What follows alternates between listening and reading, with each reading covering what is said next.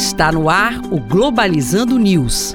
Apresentação: Professor Mário Tito Almeida. Para você que está ligado na Rádio Nama FM, Globalizando News no ar. Eu sou o professor Mário Tito Almeida. E eu sou o Marcelo Freitas. Marcelo Freitas faz parte do programa Globalizando, projeto de extensão que está há 10 anos no ar. Nosso interesse é levar para você é, discussões de temas internacionais e como isso reverbera na nossa região amazônica. Você quer ficar por dentro do que a gente produz? Basta seguir a gente nas nossas redes sociais, né, Marcelo? Isso mesmo, professor. Curta a nossa página oficial no Facebook Facebook e no YouTube, programa Globalizando, além do nosso Twitter e Instagram, arroba pglobalizando. E olha, nos acompanhe também pelo Spotify, pelo Deezer, pelo Apple Podcast, pelo Google Podcast sempre, programa Globalizando.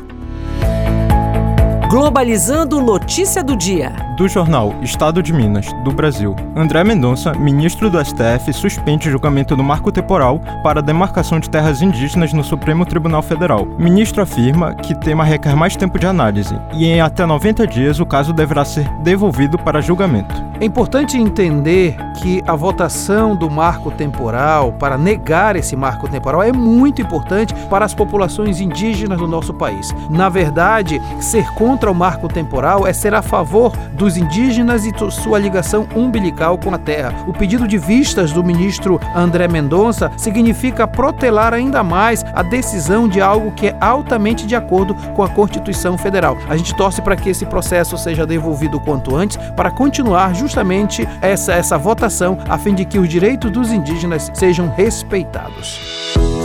Globalizando Dicas da Equipe. Não esqueça de acompanhar o nosso programa de sábado, que será sobre o tema Imigração Japonesa no Pará, Memórias e Heranças. Em relação a isso, eu trouxe duas dicas para você aproveitar seu final de semana. O filme Gaijin, Os Caminhos da Liberdade. O filme conta a história da imigração de Yamada e Kobayashi, que devido à situação ruim no Japão, vão para o Brasil para trabalhar em uma fazenda na época da expansão cafeeira, e se deparam com trabalho exaustivo e que passam por diversas circunstâncias desagradáveis na fazenda.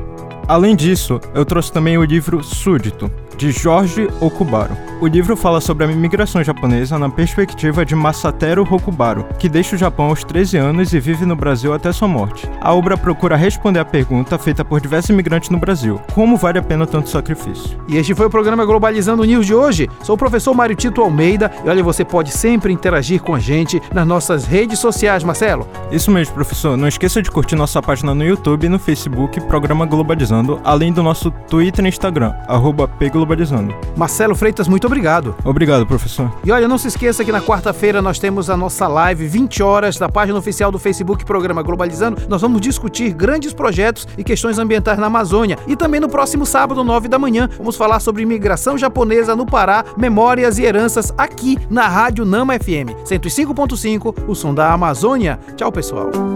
Globalizando News, uma produção do curso de Relações Internacionais da UNAMA.